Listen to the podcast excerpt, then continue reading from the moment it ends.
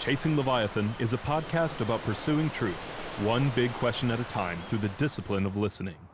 Truth is too big to tame, but if we pay close attention, we might get the chance to glimpse something truly magnificent. So please join me in this pursuit, one week at a time.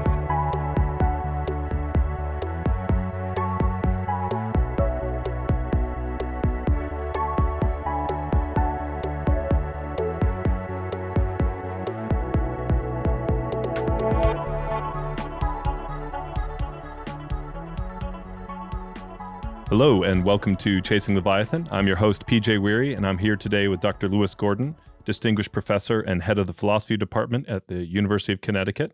And we are here today talking about Black existentialism and decolonizing knowledge, uh, a small collection of his works for students in the global south. Uh, Dr. Gordon, absolute pleasure to have you on again. It's so wonderful to be here with you, PJ. Thank you.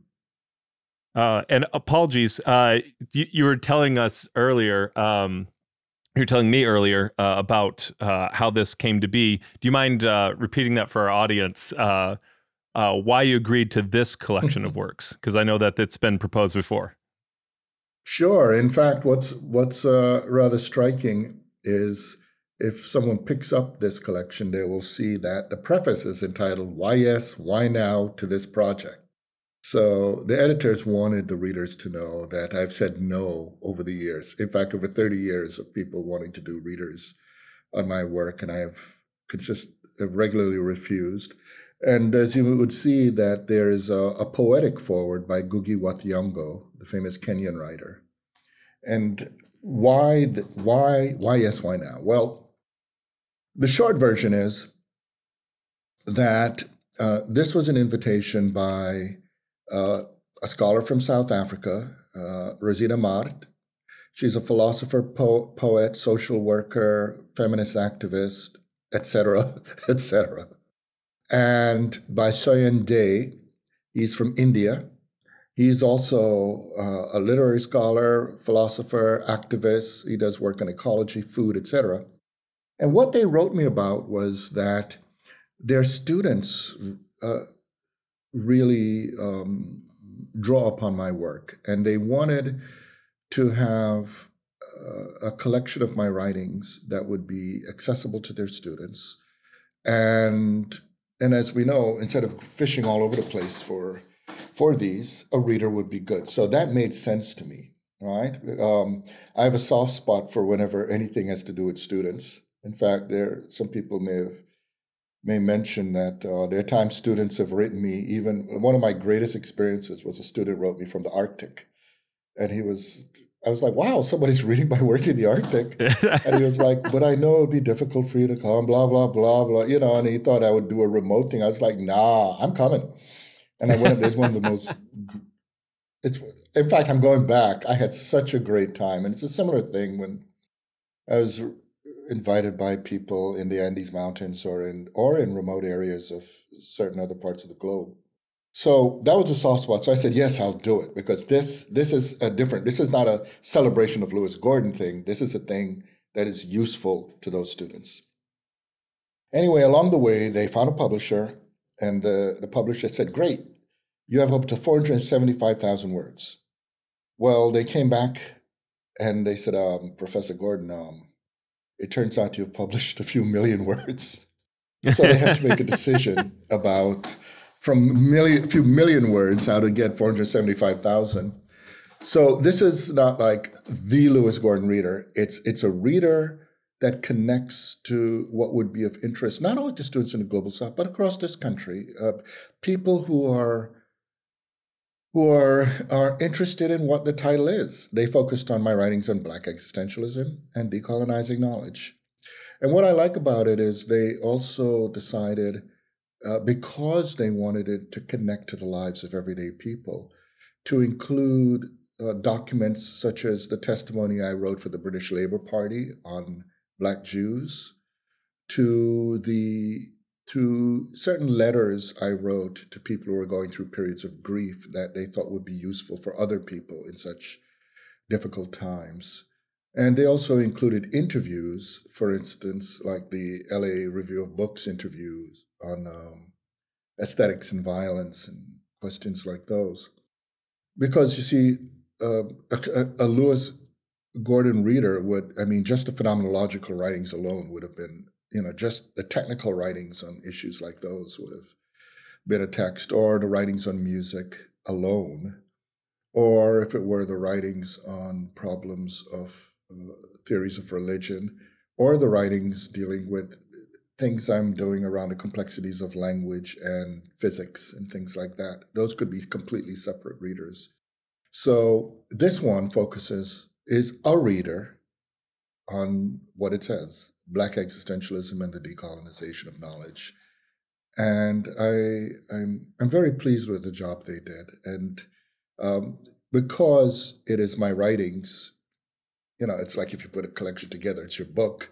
Uh, that's why you could see that I'm listed as a co-editor because they I had to give all the permissions for those and uh, and then I wrote the preface again of why I agreed to it, and and I'm very pleased that Ngugi wa Thiong'o came in as well. Mm.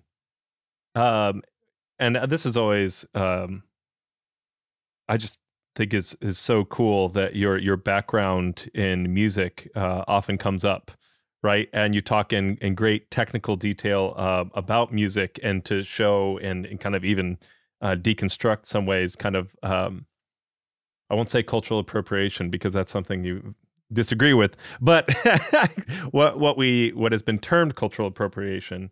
And uh, i see you know i'm sure you you've written many other like like you said it could be a whole reader in itself. Why Jimi Hendrix for this? And why do you think Jimi Hendrix is a is a was a good entry point to uh, talk about um, kind of the Nietzsche's schema of decadence, um, the double consciousness, these sorts of things? Oh, well, you know, I mean, first, who doesn't know Jimi? Jimi right. Hendrix, right? it's very important if you're going to talk to the globe to choose hmm. someone mm. that everybody is, is heard of, right? Whom everybody has yeah. heard of. So that's one thing. Uh, but before I before I get into some of the specifics of Jimi Hendrix, one thing I should add that was a surprise for me, uh, that, which was a lot of fun with this book, is we never know how other people read us. You see? And uh, particularly in the US context, there are certain ways that people would, would read me with without they in the US people tend to be very reductive. There's a tendency to say you can only be black, you know, it's black or white, you know, yeah, black, this or that.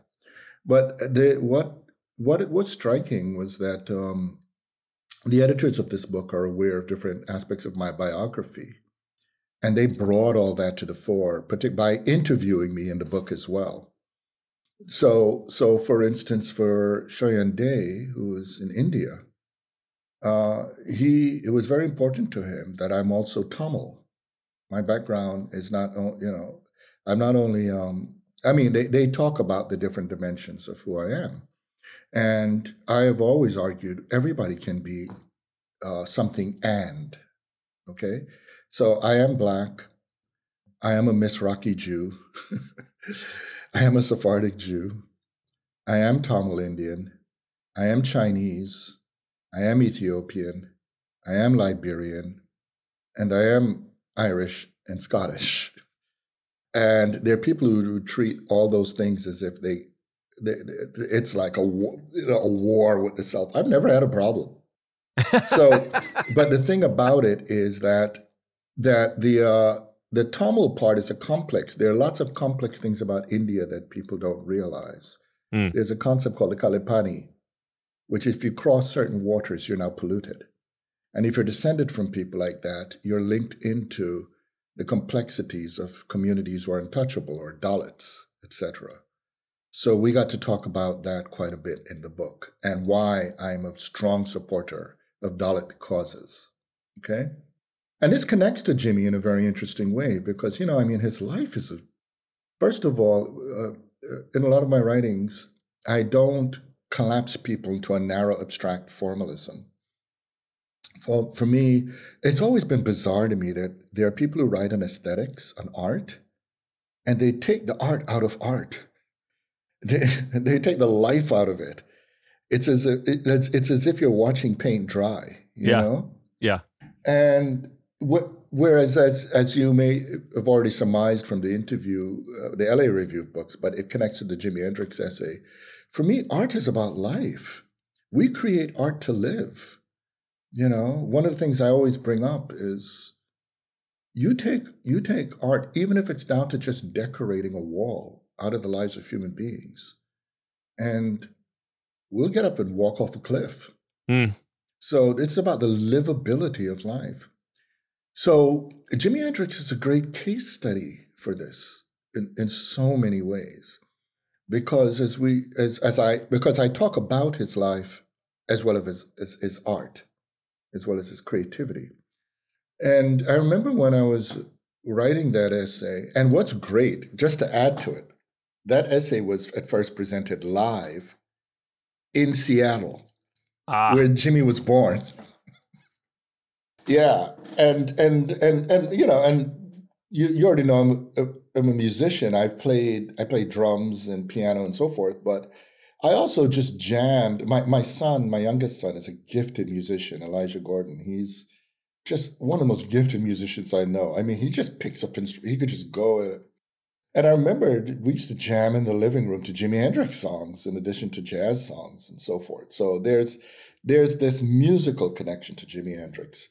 But the thing about Jimi Hendrix, of course, is the sheer adversity of his early life, the conditions under which he was born, the poverty, the struggles, and also he's not conventional uh, in, in in so many ways. You know, the periods in which, for instance, their father, his father, came to raise him and would take him and his brothers to Vancouver to visit other relatives because uh, because his mother had certain issues, and a lot of people are used to stereotypes, especially if you talk about people like Malcolm X or you know Malik Bush about about there's a complexity about the the death the, the death of the father, etc. But this was not Jimi Hendrix's story.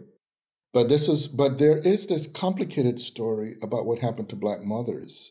Uh, I was watching the Quincy Jones um, documentary recently. It's a similar thing with his mother. You know the the absence and the struggles of, of, of, of, mothers who go through mental illness and other kinds of things. So these little boys had a lot of difficulty, but it's so profound that Jimi Hendrix, you know, when he was helping clean out uh, uh, somebody's garage, saw a, a one string guitar. He said, Yo, yo, can I have it? and then goes and teaches himself it because before he wanted to learn the instrument, he took rubber bands and put it at the bottom of his bed and learned how to play with those. And this already tells you something. This is connected to something I talk about a lot with music. Part of the colonization of our valuative and aesthetic life is to make us think in a very narrow framework of possibilities. But I've uh, I was speaking with um, um, it, it's it's funny. I heard a funny interview on NPR recently where the fellow said um, um, Paul McCartney told me not to name drop. I just thought that, I thought I thought that was so hilarious but but but I was I was speaking with Tavis, Tavis Smiley on his show, and we got into a wonderful discussion about the musicality of singing out of tune. In other words, the notes beneath between the notes, and this is something. It's it's a paradox, right? Because we don't live in a small in a small spectrum of sound, hmm. and our emotive, affective, complex life are all those notes between notes. And Jimi Hendrix was in touch with that. So, you know, he taught himself the instrument and learned how to read music, did the whole nine yards. Uh, you know, he was in the American military. Uh, he, he comes out and he plays with some of these amazing, amazing musicians from jazz to R&B, etc.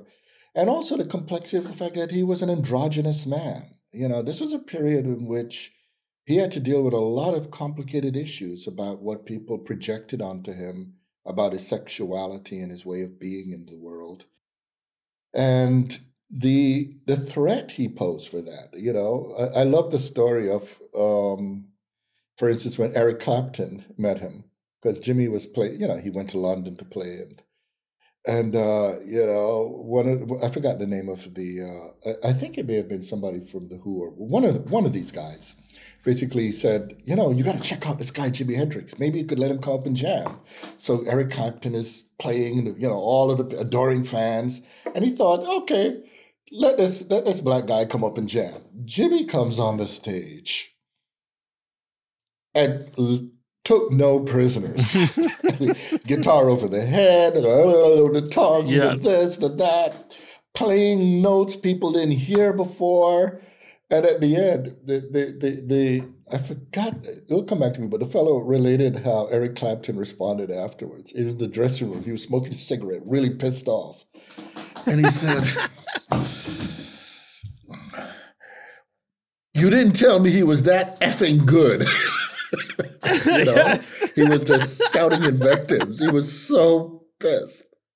Oh yeah. You know, and uh, but oh my god! But the thing about it with Jimi Hendrix, of course, uh, and this is the thing. This is what Frantz Fanon talked about art with bebop as well. That it's not just virtuosity on the instrument; it is to take things to a whole other level. There are people who would like us to be exclusively, I'm talking about black people now, for black people to just be entertainment. But it's a real shock to a system that degrades, devalues us, try to de intellectualize us, to deal with the fact that we create art. And art, I mean, it's the human condition. Human beings create art. So to block a people's connection to art is also to deny their humanity. So there, there, one problem I have with the way a lot of people talk about music and other forms of art is they don't dig into the deeper significance of dignity that's in the production of art. Uh, they, they just are locked into, I like it. it's so cool, you know, that kind of a thing. But uh, there is no moment of human revolution. And for what I'm, I'm using revolution in its, its proper technical sense. There are people who reduce revolution exclusively to whether you topple over governments and stuff. Now, because there could be coups, you could topple over a government and create a reactionary society. But revolutions are what changes us in such a way that we can not imagine life without it the first hominin to scratch out a symbol or to sing a wail, you know what I mean? Or to find a way to blow uh, a lute or to use the entrails of an animal or the husk of a gourd or a fruit and make a sound. That was a revolution. And we know it because humanity has never looked back. Right. You know what I mean? Yeah. And Jimi is that way. I mean, so he was he had a double fold purpose. He became a good case study of the transformation, not only of music, the instrument. He played through the blues, played through jazz, etc. But he also um, um, challenged, and you brought this up, some of the reductive uh, moves that are made as societies go through processes of decadence. And uh, this, uh, in my writings, uh, I've always I find myself always going back to Nietzsche's great, great book. You know, The Birth of Tragedy from the Spirit of Music. Uh, there are a lot of people who don't like that book, you know, lots of other things by Nietzsche. And there are some people who don't like Nietzsche because he's a political conservative. And I'm like, come on, you know, there are lots of things that yeah, you you can you can you can you can have you can have disagreements with somebody, but and take a moment to think through a great thought. And yeah. Nietzsche in his twenties thought this through, thought this through, right? And I've always returned to that essay because I see it all over the place in different art forms. I uh, I was talking with someone about the Blues Brothers movie. You know, it's in its 43rd anniversary. And there is this, there's so many great scenes in this movie. I mean, this movie is this is art. I mean, it's comedy, but it is art. But one of the great scenes, of course, so uh, is is the scene with when uh, with Aretha Franklin, where she sings "You Better Think," you know, because they want to, the guitar player to to leave the, the the little restaurant they have there, and she she tells him off with the song "Think" about what you're trying to do to me. But the important thing in it is not just Aretha Franklin's knockdown performance, but it's her sisters. Her sisters, one dressed up as a postal worker, you know, and the other one, you know, working class dress, where they're in the background, the chorus. When she says, You better think, they're like, Think. right? They're telling him off. The chorus is speaking. And and there are all these moments, similar, similarly in the James Brown church scene with Chaka Khan and all of them, where the chorus is there talking to the Lord, you know what I mean? And he's seized by the Spirit. Nietzsche understood the political significance of the chorus. And in blues music and in a lot of other music, the chorus. Sure, there's the person wailing about his miseries or her miseries, her soul. But the repetition from the chorus, the chorus is the community of accountability, right? The chorus is telling you that you have a responsibility to a community. And Nietzsche understood this in his analysis of, for instance, the Oresteia. He understood Aeschylus among the tragedians as really drawing on the importance of community accountability, the chorus, the family, right? The friends, you know, your neighbors, all of that. But as we know, Nietzsche also brought up that in this moment, there's dancing. The chorus, you right? The celebration, that music and dance are linked. And if you look at a lot of music forms, they started off with that link of dance and connection. Jimi Hendrix, with all of the technical stuff he does, he also wants you to dance. He was bringing in those elements. And, but then the next stage is the egotistical stage. And Nietzsche actually, contrary to a lot of other critics, saw the move to, to Sophocles, which was Socrates' favorite poet, as actually decadent. and the reason he saw it is because it began to focus so much on individualism, on the self. It's all about eh, beginning this me, me stuff. You know what I mean? It's all about me and my suffering and this and that. And Nietzsche, I, I, uh, I think correctly, is critical of that because as you and and and there is a longer argument. There are a lot of others. There's a wonderful Chinese uh, political theorist and philosopher by the name of Xu Xiang, who also talks about this. In Greek society, it's the movement away from the connectedness relationality into the concept called ousia, which is called substance, which is the notion that you can be a reality by and unto yourself. And the moment you begin to imagine yourself as not needing anybody, anything, so forth, you are delusional but you're moving into decadence. And Nietzsche talked about that. But then Nietzsche and goes to a third stage of decadence, which he saw in Euripides. Now, this is going to be something that is difficult for our times to swallow, okay? Because Euripides is known as the poet of women. And Euripides was at the point at which Greek society was becoming more de- democratic, which meant you have to ask the obvious question how are you going to call yourself a democratic society if you're going to have slaves and you're going to treat women as property? And in Euripides' uh, writings, in, in, in his tragedies, women are at the forefront. Okay? But the thing that Nietzsche saw that as bad, Nietzsche hated democracy, etc. Okay? That's where his conservatism came in right? He wanted a tradition over democracy.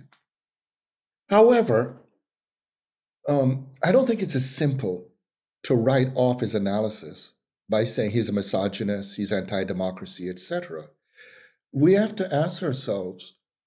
When I looked around over the over the past, my God, I can't even believe it's that many you know, nearly 50 years since I've encountered the writings of Nietzsche.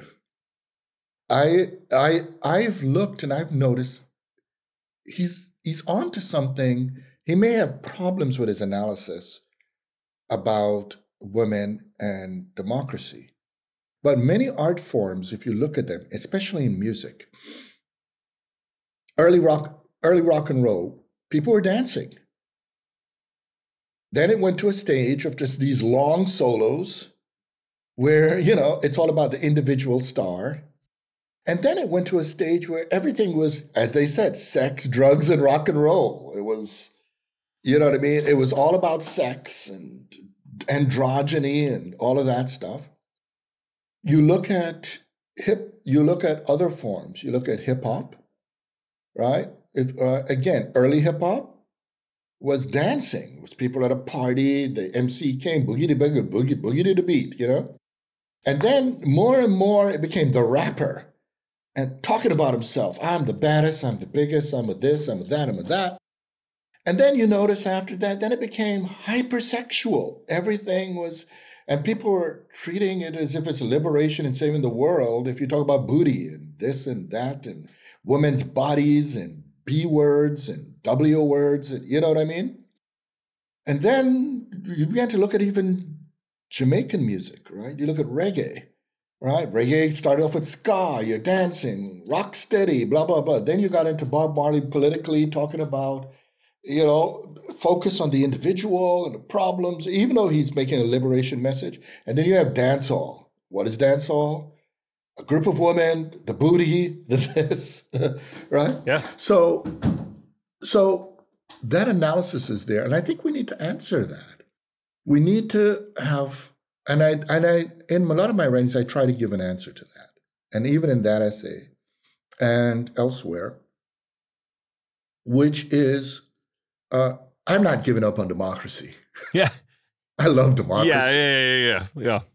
yeah. okay. I'm a fan. Yes. yeah. I think the danger is when democracy becomes antipathetic to political responsibility. Mm. Yeah. If you take collective responsibility for power out, then you're left with your individual celebration of your body, right? You have to treat yourself as if you individually are so powerful in your identity, which is what is happening. Right? People want to be powerful as women, as black, as white, as whatever. But that's not real power. It's not political power. That that is a situation where it is actually in psychoanalytical terms, locked at the adolescent, adolescent level of libidinal drives. It's where you just want to be safe and have pleasure. Yeah. But that's a child. Mm. To become an adult, you need to take responsibility and to realize that your actions affect others. And I do think there's another conception of art that brings political responsibility in it while not sacrificing the joy and the celebration of, of, of the aesthetic dimensions of life. And as you know, I argue that what art's about is about making us at home in a reality that has absolutely no reason to give a damn about us the what every one of us know is that there were billions, maybe trillions of of what we call years before we came into being. And there will be billions and trillions when we're dead and gone. And uh, in other words, what we call the universe or the multiverse has no reason to care about us. But we have a reason to care about ourselves and one another and I and we do so in art. And I think as you talk about art, um, one of the things is uh, that democracy dies through this antipathy, right? And I, what I see a lot of people talking about, they are looking to politics for answers to that antipathy. But even as you're talking here, it sounds like art, um, the creation of dignity. You mentioned art as freedom in in uh, the interview, the LA Review interview, and you also talk about the communal responsibility, accountability of of the chorus. And as you talk about this, the fact that we are responsible and these sorts of things, um, as I look at uh, uh, com- a splintering nation in the United States, right? Like, I mean, I think it was always splintered, but the splintering seems to be more apparent now.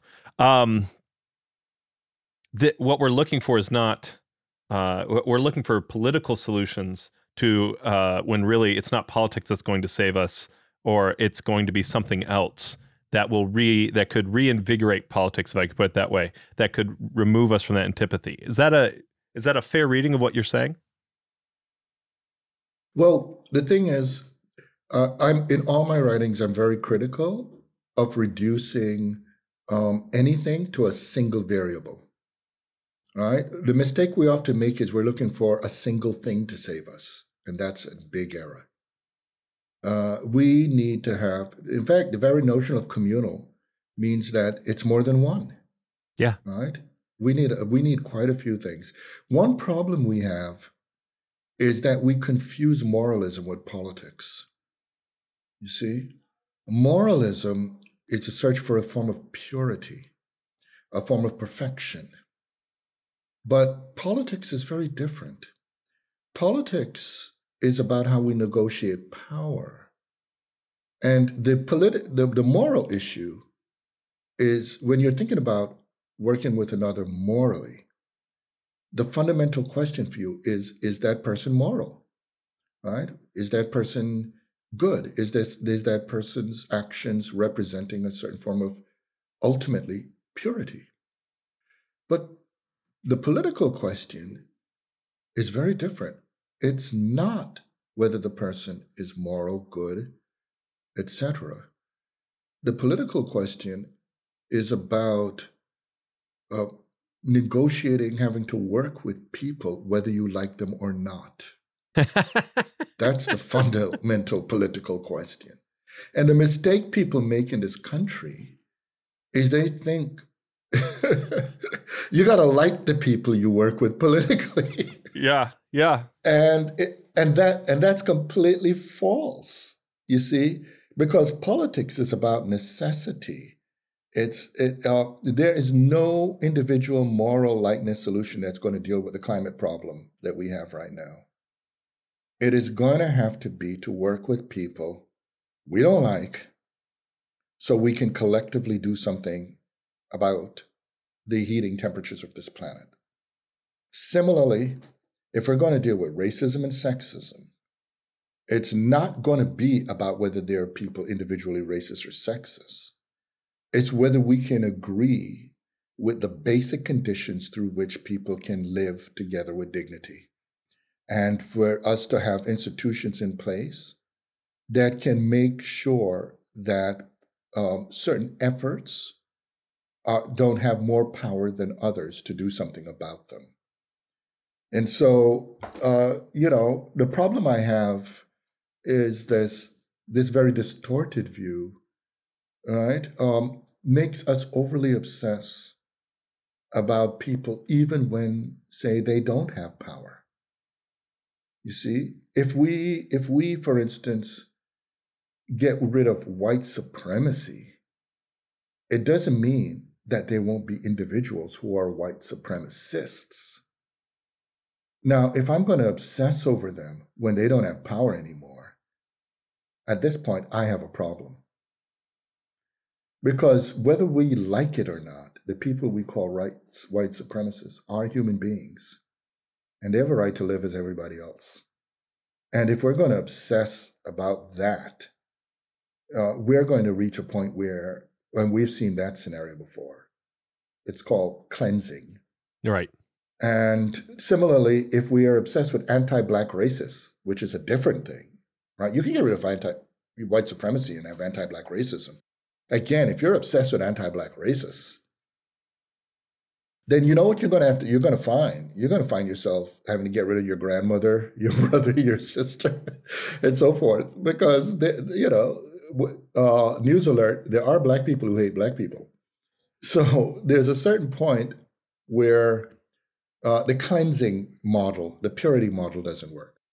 Politics is about how to work together with our imperfections. All right. Uh, I'm, I'm, for instance, I've been in leadership positions many places. I'm the head of a, a department, and I've been presidents of places. Uh, uh, I don't have to like or love my colleagues, but I'm committed to them being treated with dignity and respect.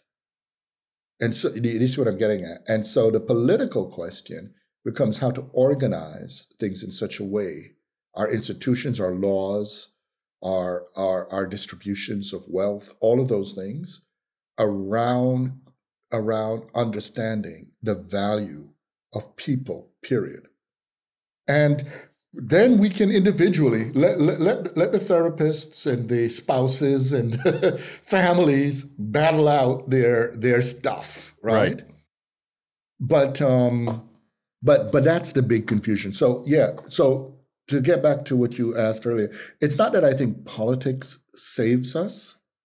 It's that it's that what i do think is for us to save ourselves we need to learn to work politically and it, it, that really creates the the politics creates the conditions where we can be human.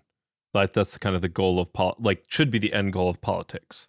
That find this kind of this because you could live apolitically in some sense but you could not live without some form of art. Correct. In fact right. In other words if people rally around politically and they're eliminating art, you're eliminating the livability of the society you live in. You know, you know, uh, there are certain easy ones. If we talk about food and shelter and safety, true. Yeah. But but ultimately, political work is about producing a livable society. I, I in the past, as we talked about um, uh, white privilege, and you dis- dissected that into license, and you talked about social goods, which are just good things that everyone should have, right? Um, and so, you know, you talked about access to education was one you you said that time, uh, and so one of those would be uh, space for art too, right? And uh, obviously, like that list is going to be hotly contested. Uh, you know, when people talk about what are like what what do we need for a livable society, but um, when you talk about the livability side of it, uh, you how does that tie in with the things you've said about dignity and and freedom, uh, the dignity and freedom that art give us? Well, there's something I I also uh, point out that surprised some people. Right? I actually make a distinction between good narcissism and bad narcissism. Okay, I am okay. excited to hear this one. Yeah. okay, uh, humanity is a narcissistic species. We are. Yeah, yeah, yeah. I'm not going to. We, we are. Uh, human beings spend most of our time looking at other human beings. We look at our reflection. Uh, we transform the world into a human world, whether it's gardening, whether what, you know, that, I mean, plants by themselves, nature doesn't look that way. We created a version of it that's a reflection of what is suitable for us.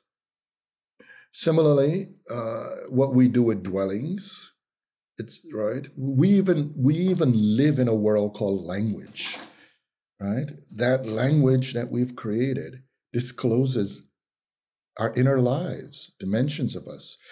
That is so. Whether we like it or not, uh, there were two million years at least of hominins Homo sapiens about 300,000. By the time we popped up, there were already art and technologies and all that. So we have never existed outside of a framework of a reflection of ourselves. Now, when that reflection is healthy, there, there are good reasons for that reflection. Uh, it, it, it provides us with communication tools and learning about how to survive, express, and extend and have possibilities. If we didn't have that creativity, we'd have gone extinct a long time ago. So, in the healthy sense, uh, there is a pedagogical dimension to our narcissism. If you think about, for instance, how you learn a musical instrument or you learn to paint, you imitate another painter, another musician. In the beginning, we imitate people with language. That's how we learn. So that duplication of, right, of selves is a healthy narcissism because it makes us grow and it makes communities grow. So um, we should get out of our heads. I know I tend to have controversial positions, just no, like no. before. I reject privilege as the category. I prefer be a critique of license. Similarly, I make a distinction between narcissism and narcissistic disorder. Okay, Frantz Fanon did the same. The psychiatrist Frantz Fanon, and here's the difference. Okay, Narciss- good narcissism is what I just spelled out. It, it discloses reality. It discloses a world of others. It makes us accountable. It has evidence, responsibility, all of that. Bad narcissism, narcissistic disorder, erodes that extension.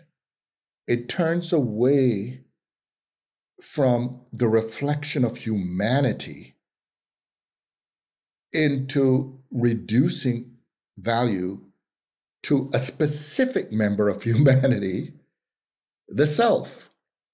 In other words, it moves from us to me, right? Narcissistic disorder is enough of this humanity stuff. What about me? The, the, the narcissist, the person with narcissistic disorder doesn't care if they're suffering in the world, only cares if he, she, or they are the ones who's suffering. That's narcissistic disorder.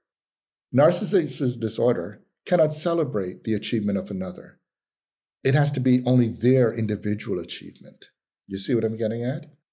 And so yeah. narcissistic disorder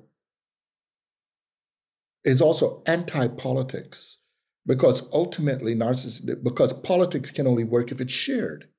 Narcissistic disorder doesn't want to share it. Narcissistic disorder wants to dominate it. Okay? I make a distinction similarly between authoritative and authoritarian, right? A person with authority is a good thing to have in a society, authority. But authority, if it's accountable, is authoritative.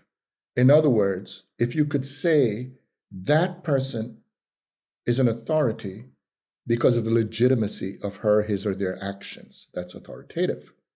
The authoritarian doesn't want to be accountable, doesn't want to be authoritative. The authoritarian wants to say, I'm intrinsically better than everybody else. Bow down to me because I am the authority. That's an authoritarian. You could see the mirror of that, yes. right? That an authoritarian is a narcissistic, a person with narcissistic disorder. So the thing about art, if we bring it back full circle, it's an expression of that first narcissism. It really is. It is for us to have a sense that there is an extended humanity that cares for us. Okay? And it, it really uh, it, it makes us at home. It makes us valued. It does all kinds of other things.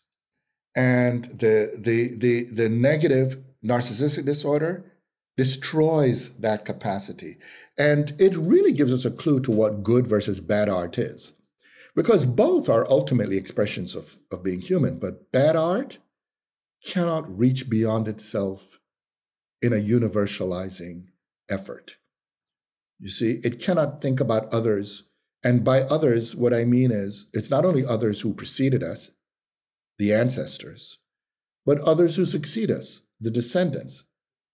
We don't know them. A person with narcissistic disorder say would say, F them. Who cares about them? They're not here yet. it's about right, me. Right. Right. But a person who doesn't have narcissistic disorder say, yeah, but you know, uh, we are the conditions for their possibility, and the world we leave them will make will matter. So the person with narcissistic, this narcissistic disorder would say, eh, when I die, it's the end of the world.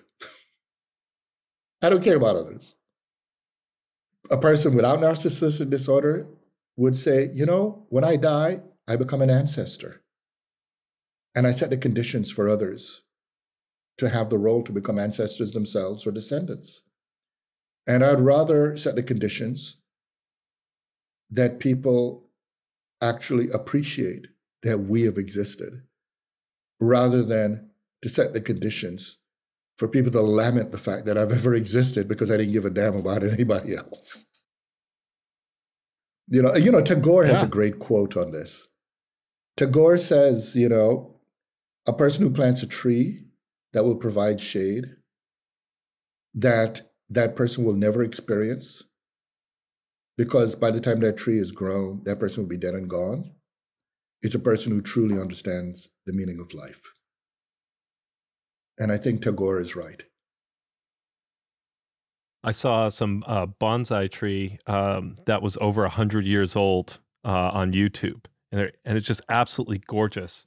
And you see this work of living art, you know, and it's just like, um, I immediately um, bought uh, bonsai seeds and tried to get my kids to like make them with me, and they haven't sprouted yet. It's probably they're like rotting because there's been too much rain outside. But it's a good shot, you know.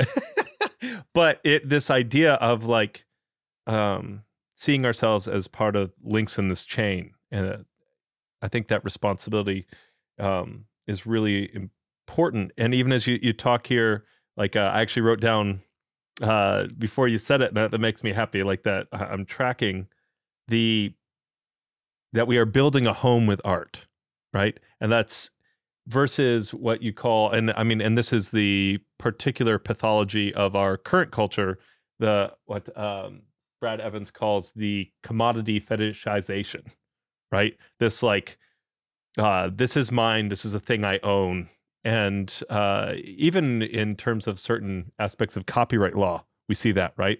That art is not something like it's really hard to copyright dance music, right? Like the like the what makes dancing work, but as you make it more egocentric, it becomes more important.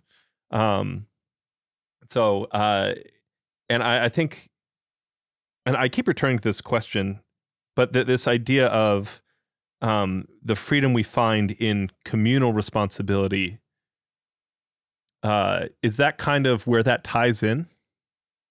Oh, totally. Totally. You know, freedom is different from liberty, right? Liberty is the presence or absence of a constraint. Okay? If you're shackled, you don't have liberty. If they break the chains, you have liberty. However, simply having liberty is not the same as freedom. Okay.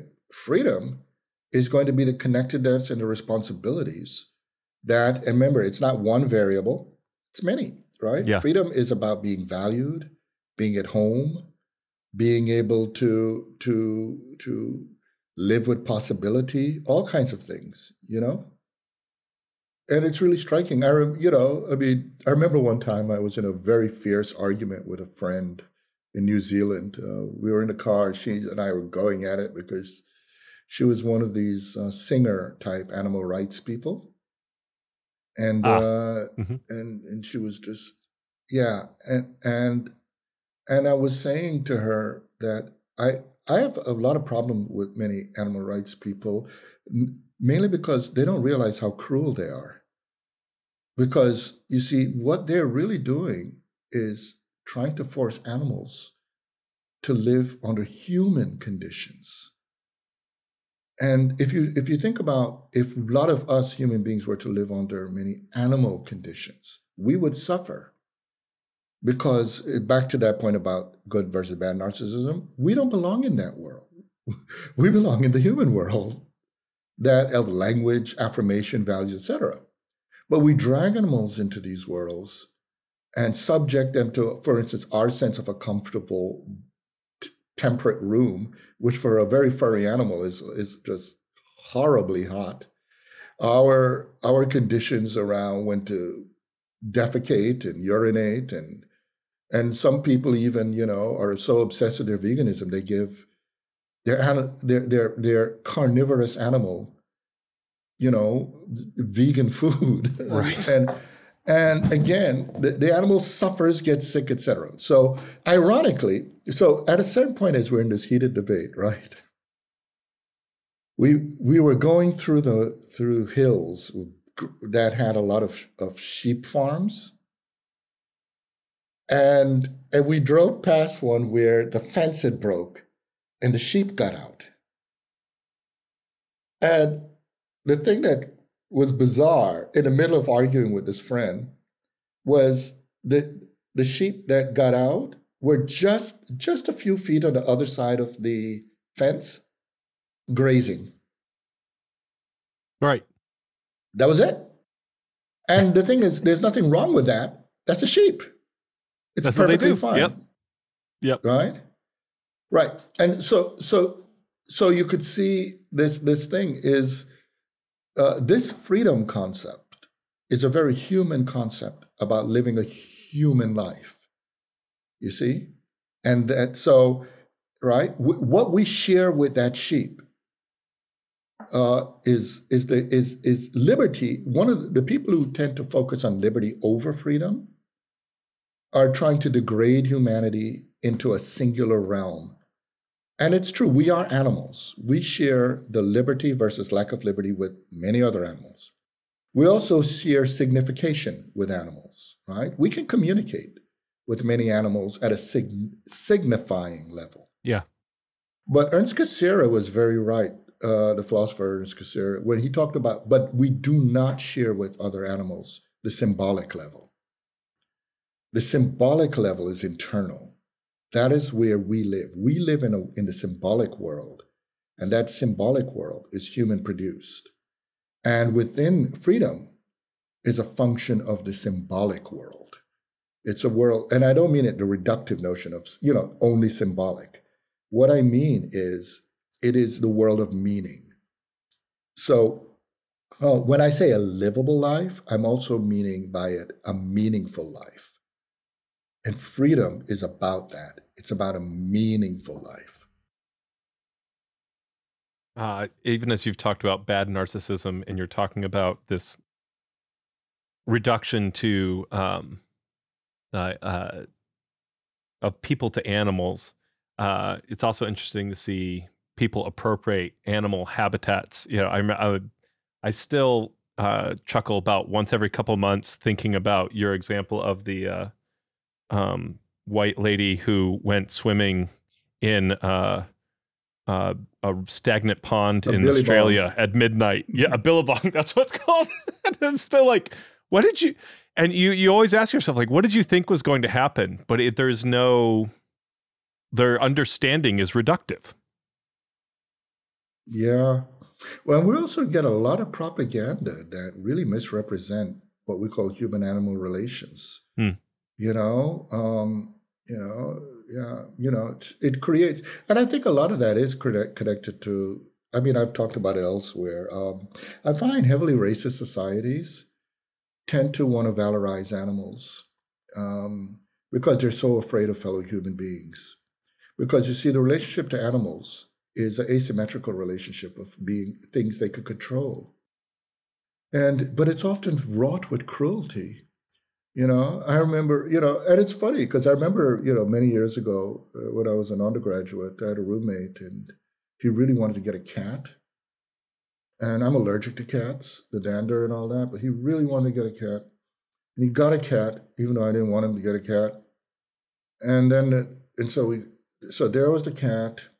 And the cat, and, the, and there's a thing about me, you know, a lot of people, I have strong olfactory senses. I could smell things other people can't and so do many other animals. And boy, do animals love my smell. And so this cat, this cat was just with my allergies and everything was constantly jumping onto me, rolling my clothes, pee on it, or, you know. And uh, but then one day the cat peed on his clothes. Ah. And he was so livid. I was like, what are you doing? He had the cat in his head. He said, he's he's taking the cat away. I said, what are you doing with her? and he was going to go and find a junkyard and leave the cat there. And I was like, I got your mind. And so I, so what happens? I, the person with the allergies, the person who didn't want the cat, took the cat. yeah. yeah. Yeah. Yeah. Yeah. And then you had to uh, do all the training that he didn't do to have it. Yeah. Yeah, and, and because I absolutely hate cruelty. Yeah. Right. But a lot of people don't know. You know, I, I just absolutely hate cruelty. And there's there's such a thing as cruelty. So it was, and, you know, and and and, and I'm and my roommate would absolutely swear he loves animals and he loved the cat, but he sure loved his clothes more.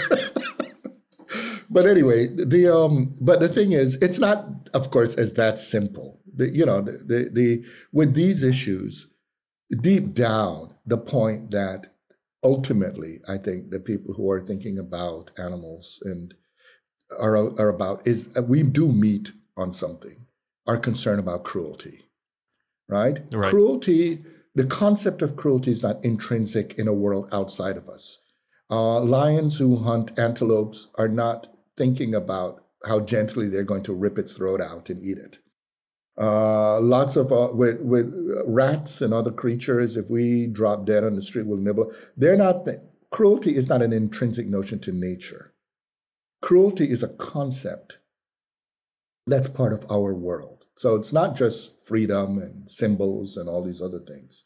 There are lots of other things that are a function of our world, and in it we uh, bring upon ourselves the obligation, just as we do when we talk about art we also bring upon ourselves the obligation for an ethical life in which we're committed to reducing as much as we can cruelty in the world.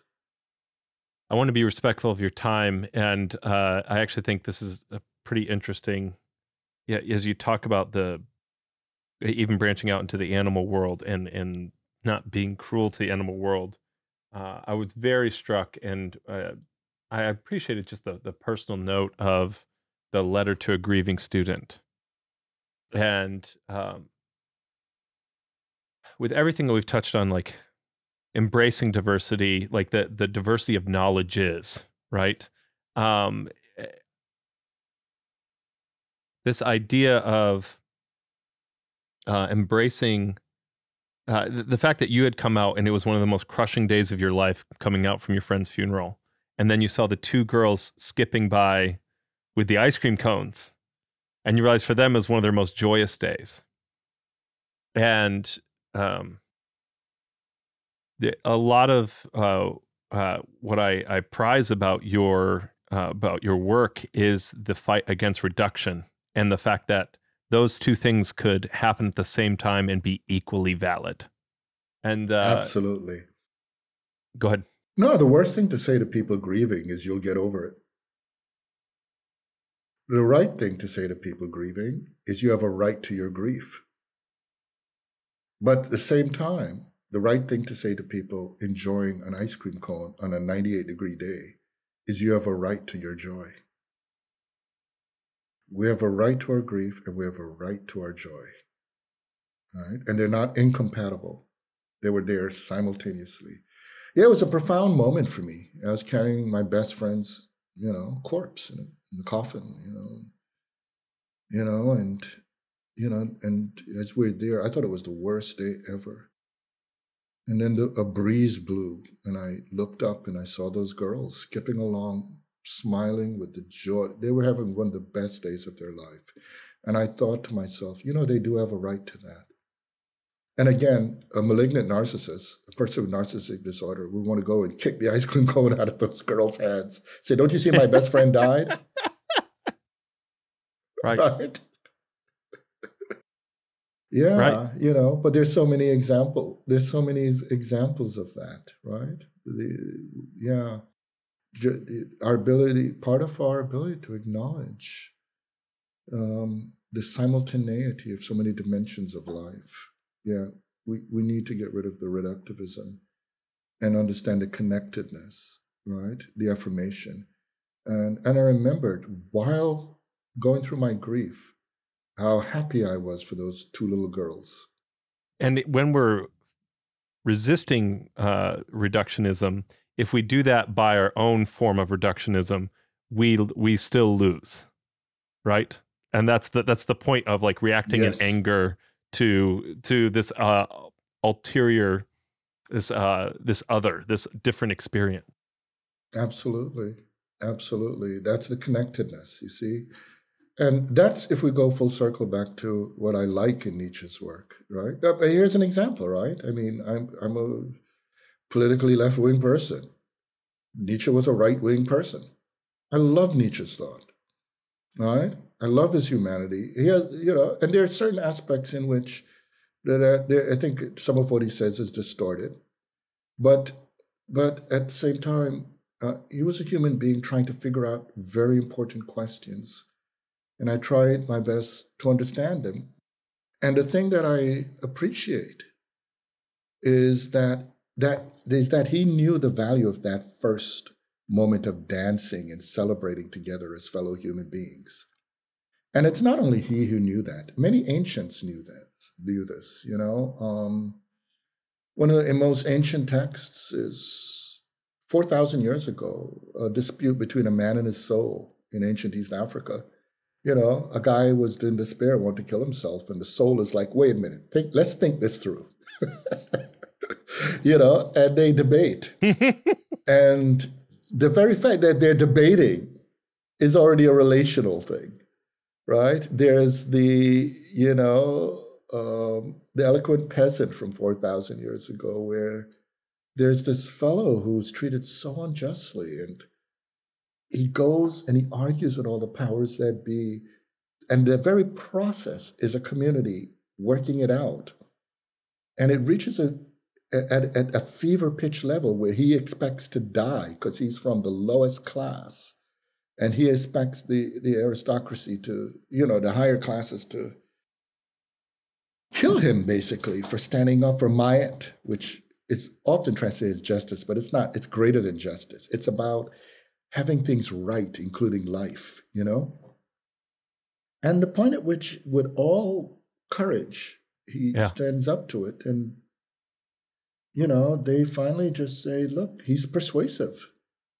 Uh, but there's so many examples of these things, you know. We think of Antigone's speeches to Creon, you know, we think of some of uh, the texts that we see across, you know, ancient India, ancient China. Uh, I'm right now reading uh, the um, the discourses from the elders among the Aztec.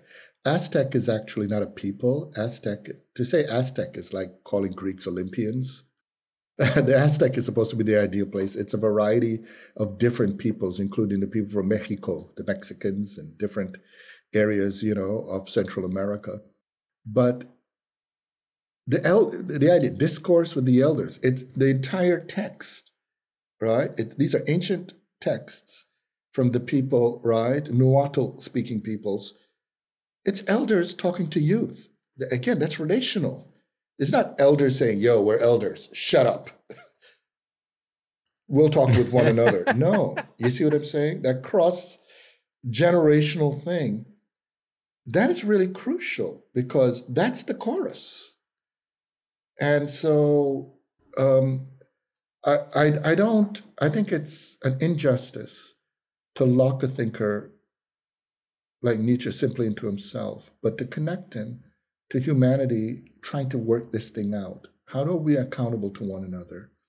And I see it in ancient East African texts. I see it in, uh, I see it in, uh, you know, the writings of um, Fulani texts that were, you know, for a few hundred years ago.